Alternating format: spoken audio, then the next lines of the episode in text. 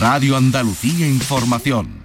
Si los motores rugen, desde Andalucía estamos preparados para contártelo. Los trazados, la temporada, las innovaciones de las escuderías, los entrenamientos, nuestros pilotos y las competiciones. El circuito. Los viernes a la una y media de la tarde con Fernando García en RAI. RAI, Radio Andalucía Información. Buenas tardes Andalucía. Tenemos este fin de semana nada más y nada menos que el Gran Premio del Glamour. La Fórmula 1 se para en Monte Carlo, se disputa el Gran Premio de Mónaco.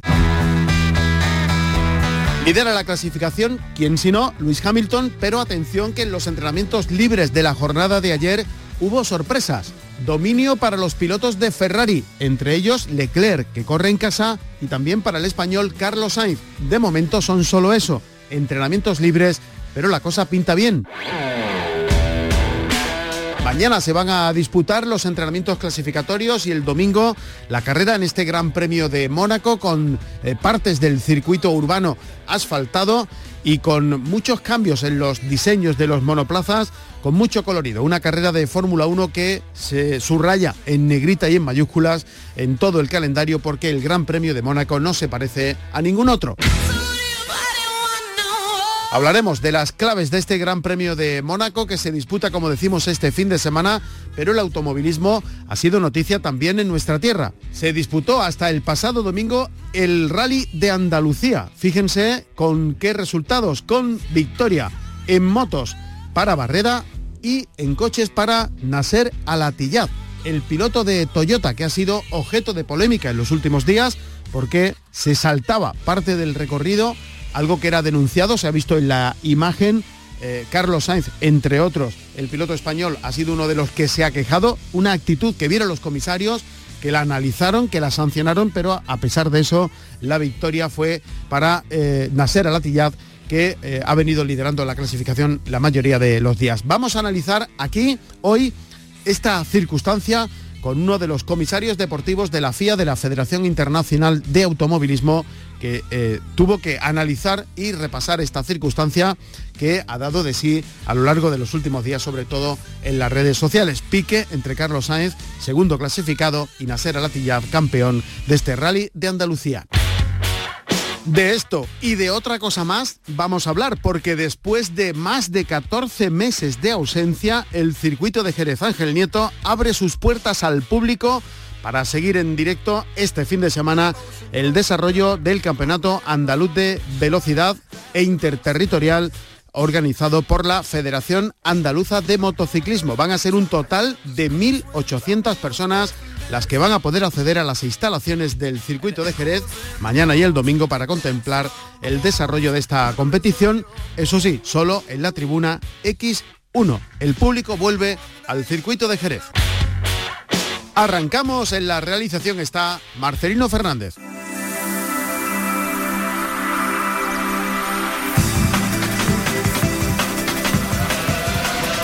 Esta es nuestra dirección de correo electrónico, elcircuito arroba rtva.es.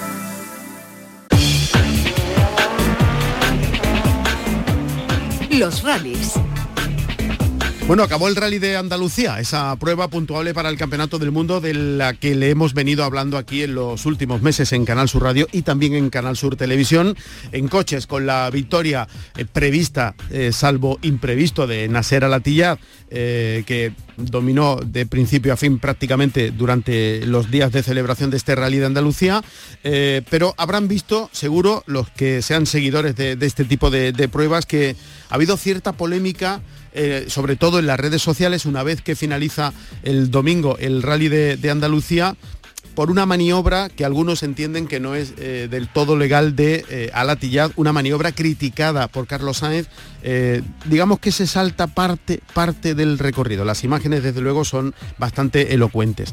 Está con nosotros al teléfono José Luis Condés, pertenece a la Federación Andaluza de Automovilismo, también a la Federación Española, es andaluz y en el Rally de Andalucía actuó de comisario deportivo de la FIA, de la Federación Internacional de, de Automovilismo. Señor Conde, buenas tardes. Buenas tardes, Fernando.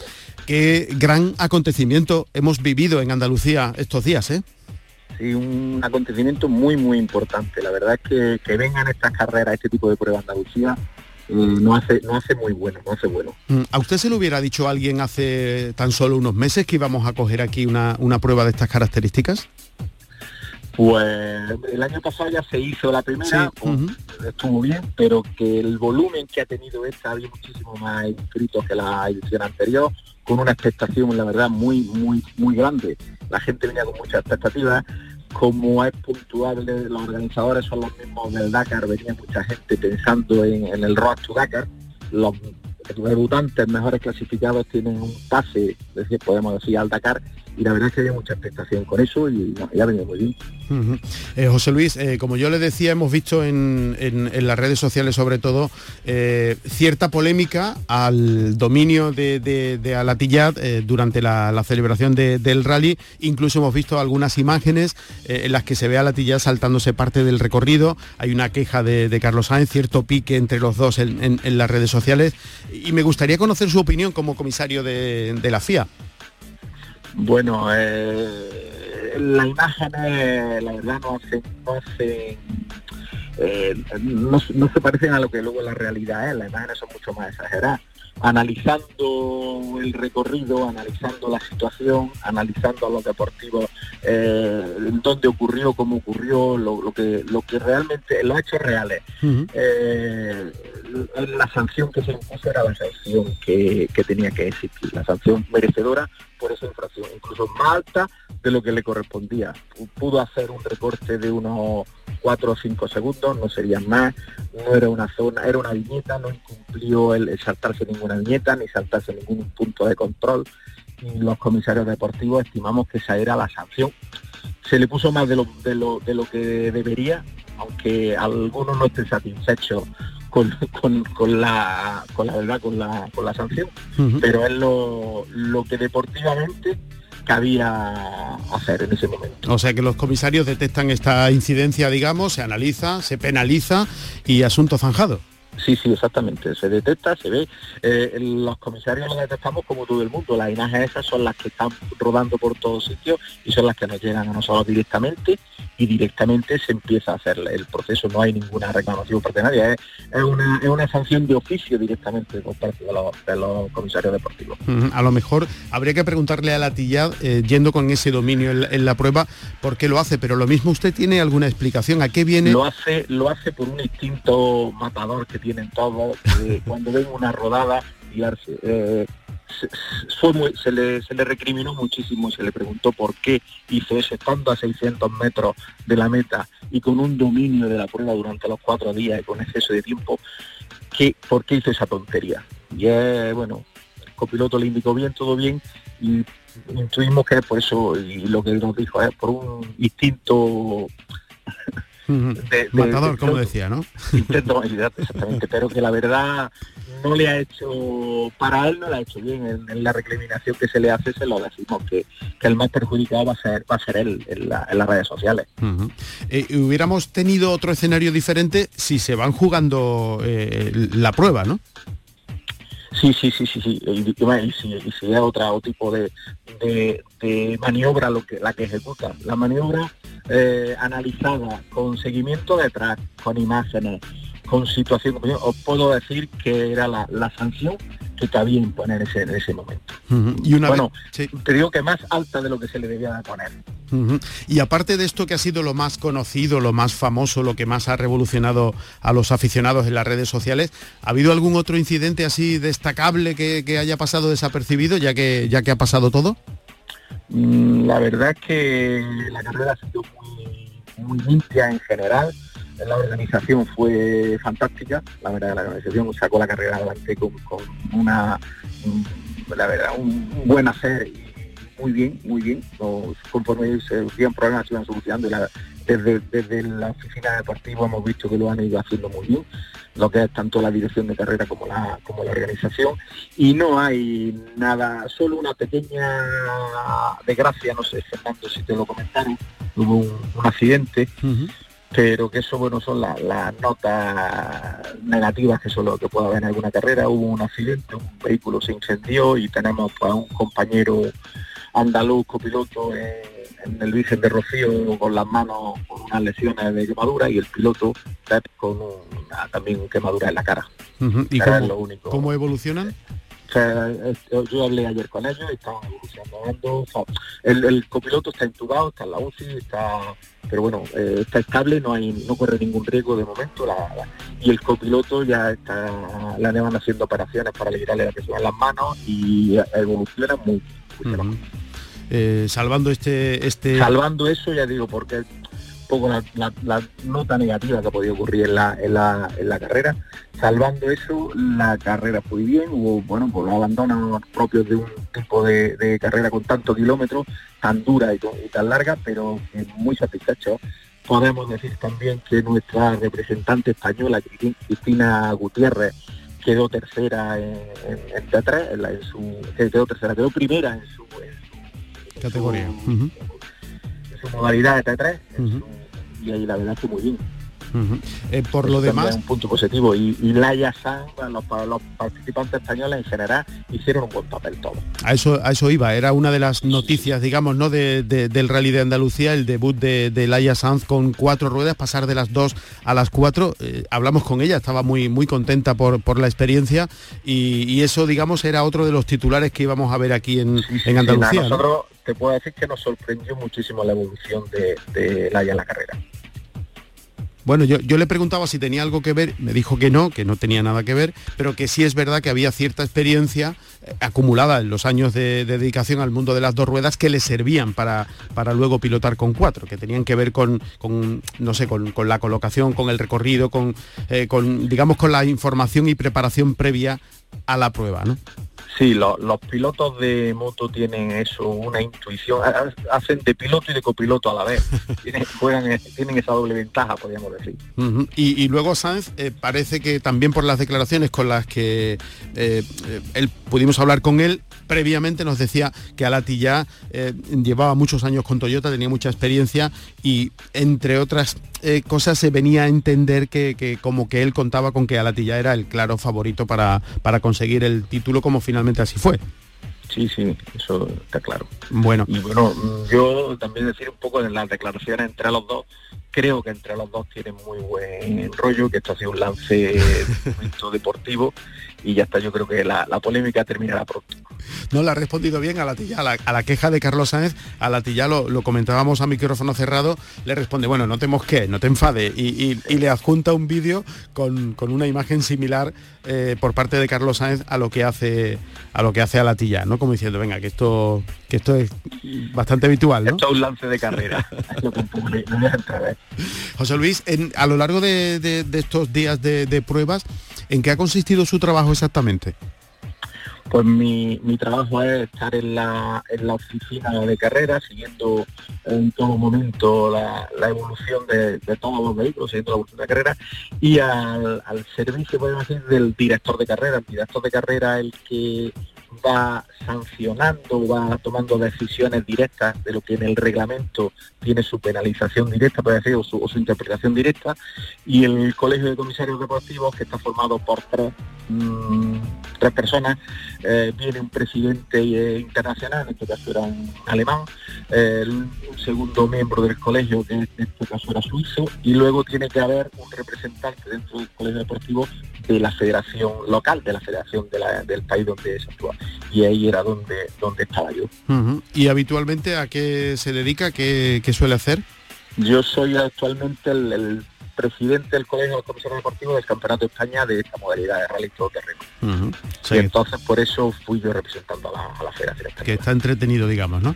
Sí, sí, sí. Bueno, ahora empezamos con el tema de la pandemia, del COVID pues llevamos un año y pico sin, sin pruebas y en, de junio empezamos con, la Baja Extremadura y después volveremos a Andalucía con prueba del Campeonato de España. Se celebra también por la misma zona, aprovechando trazado y aprovechando organización. Se va, supongo que te lo habrán dicho, Fernando, a ver si a ver si lo cubrí y a ver si, si le damos otra vez lo, que eh, merece, ¿no? Sí, sí, sí, sí, sí. ¿Y, el rally, y el rally de Andalucía que volverá el año que viene si no hay novedad. Sí, mm, con todas, yo creo que con toda seguridad. Los organizadores, los pilotos, todos quedamos satisfechos y el, último día eh, los comentarios que había era que vuelve y, más fuerte todavía. Pues José Luis, muchísimas gracias por atendernos. José Luis Condés, el comisario deportivo de la FIA en el Rally de Andalucía, pertenece a la Federación Andaluza de Automovilismo y también a la Real Federación Española. Gracias, les decía, por atendernos y, bueno, que le, vaya bien el, trabajo eh, cuando, cuando empiece, que está a punto de llegar. Muy bien, esperando. Gracias.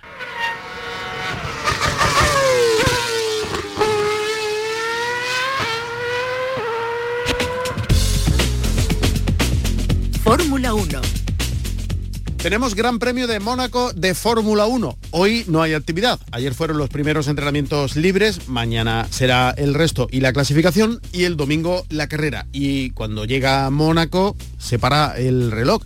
Eh, hay tantas cosas que rodean a este Gran Premio en el circuito de Monte Carlo que en verdad, en vez de estar aquí, deberíamos estar allí pero ojalá el año que viene. Pablo Cosano, buenas tardes. ¿Qué tal? Buenas tardes. ¿Cuántos años diciendo este no, pero el que viene? Eso es una promesa. ¿Me, llevas a Mónaco me gusta, Bueno, te llevo. Me gustaría que fuésemos. no, tú no pagas. Bueno, pagamos, pagamos entre los dos, porque ayer estuve viendo un, reportaje en televisión de una de las curvas, la curva del casino, en un hotel que tiene su balconcito, que da...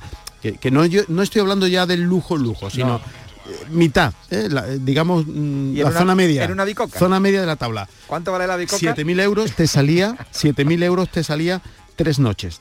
7.000 euros, solo la habitación. Asumible, ¿no? Claro, asumible para que tenga la varios ceros, varios ceros. Pero bueno, en cualquier caso nos conformamos con, verlo, por la, tele. verlo por, la tele y, además como tiene tanto glamour, yo creo que en fin, que la tele es capaz de retransmitirte que estamos ante un gran premio que no es, que no es cualquiera. Sí, no es cualquiera, mm, sobre todo por, por la orografía del propio circuito. Mm, uno que vaya a Monte Carlo no se puede imaginar en un día normal que ahí en medio se planta un circuito de Fórmula 1, que no estamos hablando de cualquier cosa, que los coches se ponen a 200 y pico en las calles del Principado y la verdad es que es espectacular cómo se transforma la ciudad durante semanas. Llevan ya varios fines de semana con distintas carreras de, muchas categorías porque aprovechan el montaje no solamente para la carrera de este fin de semana, sino que hay más pruebas, pero evidentemente la Fórmula 1 es la cúspide, es la carrera que espera todo el mundo y sin duda es la que más ganas tienen de ganar los pilotos. El rey de Mónaco sin duda alguna es Ayrton Senna, quiero recordar que tiene seis victorias en Mónaco, eh, luego em, Michael Schumacher creo que le sigue a la zaga. Luego andan por ahí Allen Prost, eh, Damon Hill, em, Vettel quizás a lo mejor esté por ahí. Hamilton creo que tiene una o dos nada más, ¿eh? ojo. Pero lo, que pasa es que mm, ayer, por ejemplo, los entrenamientos libres, mm, parecía la carrera. Sí, porque es, que Mónaco estar delante es un circuito en el que es difícil adelantar. Ahí va. Todos quieren probar los límites del coche y los límites de la pista. El límite de la pista está muy claro, son los muros. Aquí no hay duda. No, no, y, si te sale, aquí no hay escapatoria. Hay dos, hay dos escapatorias. Santa Devota eh, y la, la chicane detrás, del, túnel. Verstappen lo tiene claro. Sí. Aquí no puede salirse del circuito.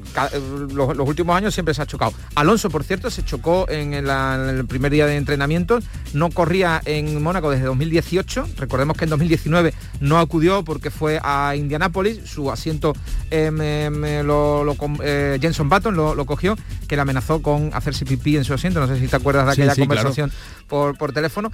Y em, no conducía desde 2018 por Mónaco y se chocó prácticamente nada más salir en la última curva en Knox. Se le descolgó el alerón, pero bueno, no tuvo más problemas. Hay asfalto nuevo en alguna de las partes del, circuito, entre otras en la salida del túnel, una zona bastante bacheada, bacheada que había provocado algunos accidentes, incluso alguno de ellos bastante grave, recuerdo de Sergio, Pérez. Eh, bueno, pues esta zona está recién asfaltada, es decir, que, que está todo presto y dispuesto para vivir un... Por eso van tan al límite, porque necesitan probar todo para la clasificación del sábado, porque estar primero en Mónaco es muy importante. Y la sorpresa la ha dado, sin duda, Ferrari.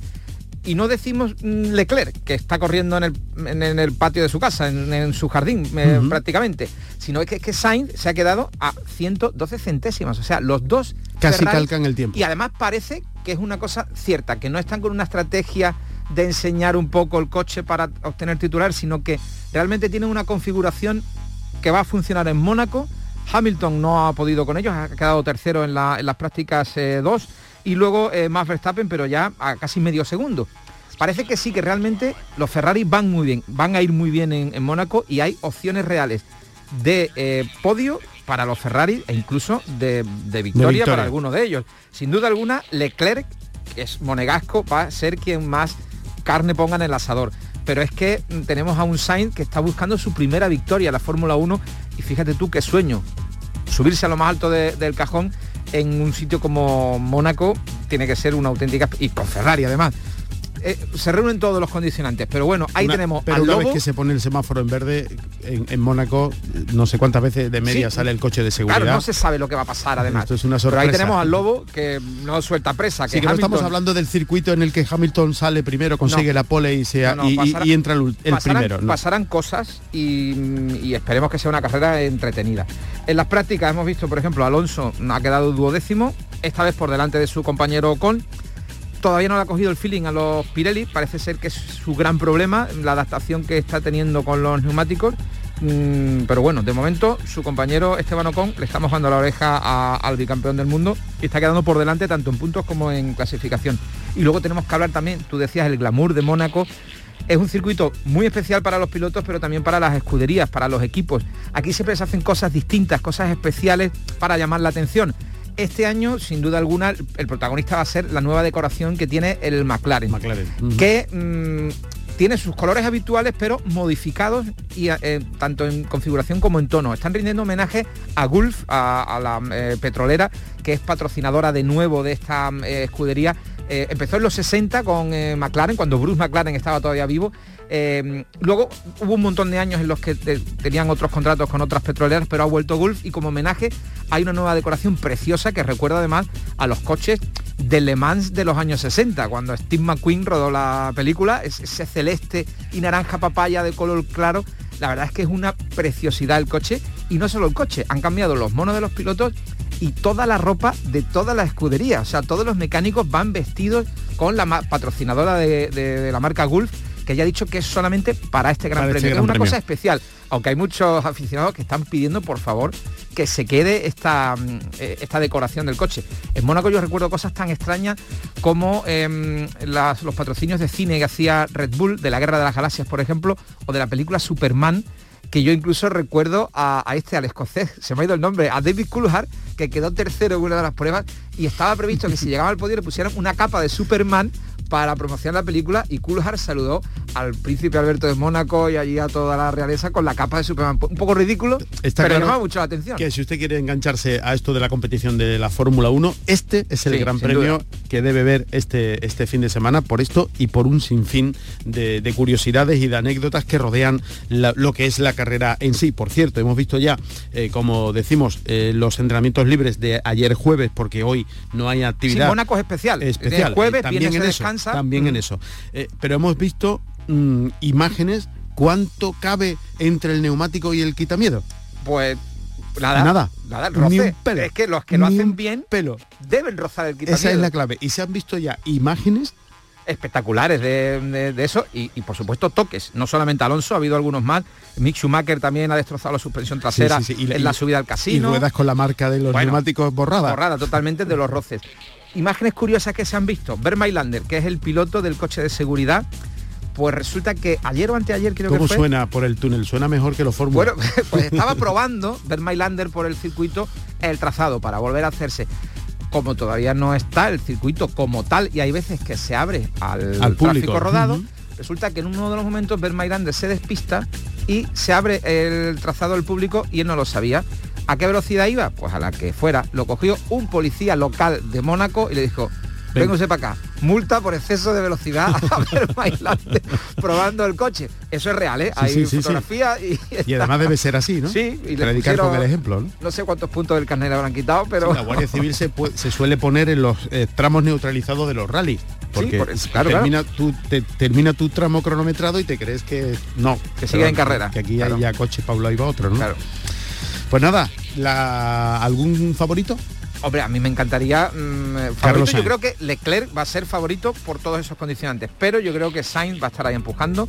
Verstappen, no hay que olvidarlo, es un auténtico zorro y, a pesar de que Mónaco muchas veces se le atraganta, mm, este año tiene un buen coche y está mucho más apaciguado que en años anteriores y yo creo que hay opciones de que haga algo también. Mañana las sesiones de clasificación, el domingo la carrera y no me gustaría que te fueras eh, sin comentar eh, otra noticia de, los últimos días de la Fórmula 1, la caída del Gran Premio de Turquía.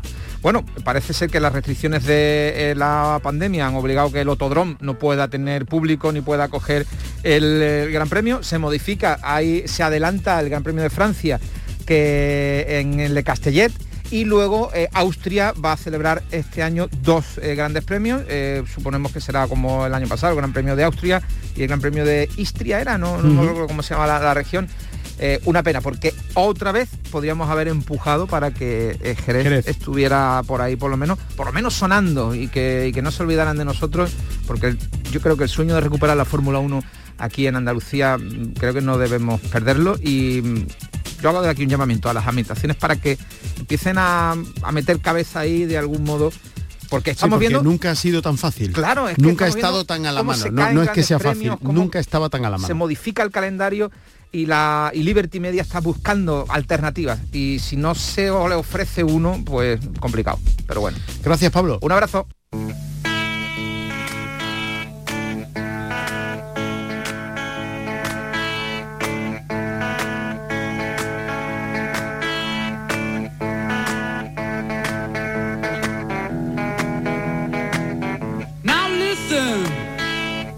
No tenemos campeonato del mundo de motociclismo este fin de semana. El siguiente viene el Gran Premio de Mugello se ha disputado el último, el Gran Premio de Francia. Cuartararo lidera la clasificación en la categoría reina, el francés.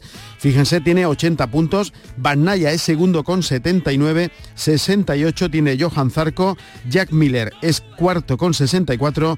Y Viñales, el primer español que aparece en la clasificación, es quinto, tiene 56 puntos. Está bastante alejado, casi 30 puntos de diferencia con respecto al liderato que ejerce el francés Cuartararo. Eso es la categoría reina en MotoGP, en la categoría intermedia donde está nuestro piloto andaluz Marcos Ramírez.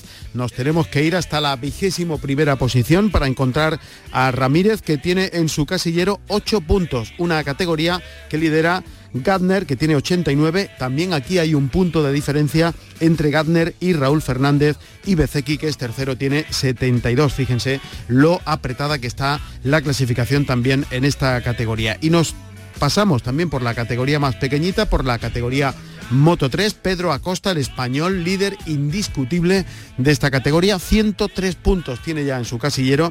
El segundo, Sergio García, tiene 49, o sea, tiene más de el doble de puntos. Pedro Acosta, el español, en su casillero, lidera la categoría más pequeñita del Mundial Moto 3. Y como digo, este fin de semana no tenemos motociclismo, eso sí, la semana que viene el Gran Premio de Mugello. Pero este fin de semana tenemos, lo hemos comentado, el Gran Premio de Mónaco de Fórmula 1. Hoy no hay actividad deportiva. Los primeros entrenamientos libres se celebraban en la jornada de ayer con sorpresa, con novedad, liderato para Ferrari. Es verdad que son los primeros libres. Mañana tendremos eh, la sesión de clasificación y el domingo la carrera veremos qué ocurre, pero pinta bien la cosa para Ferrari en este eh, circuito rodeado de tanto glamour. Y tenemos también aquí en Andalucía Campeonato de Andalucía de karting. En el circuito de Campillos, en la provincia de Málaga, se va a disputar entre la jornada de mañana sábado y la del domingo. Esto es lo más destacado de la actividad del motor en nuestra tierra. Nos vamos, volvemos el próximo viernes con más noticias del motor. En la realización estuvo Marcelino Fernández. Si van a salir a la carretera, mucha precaución y no se olviden de ser felices.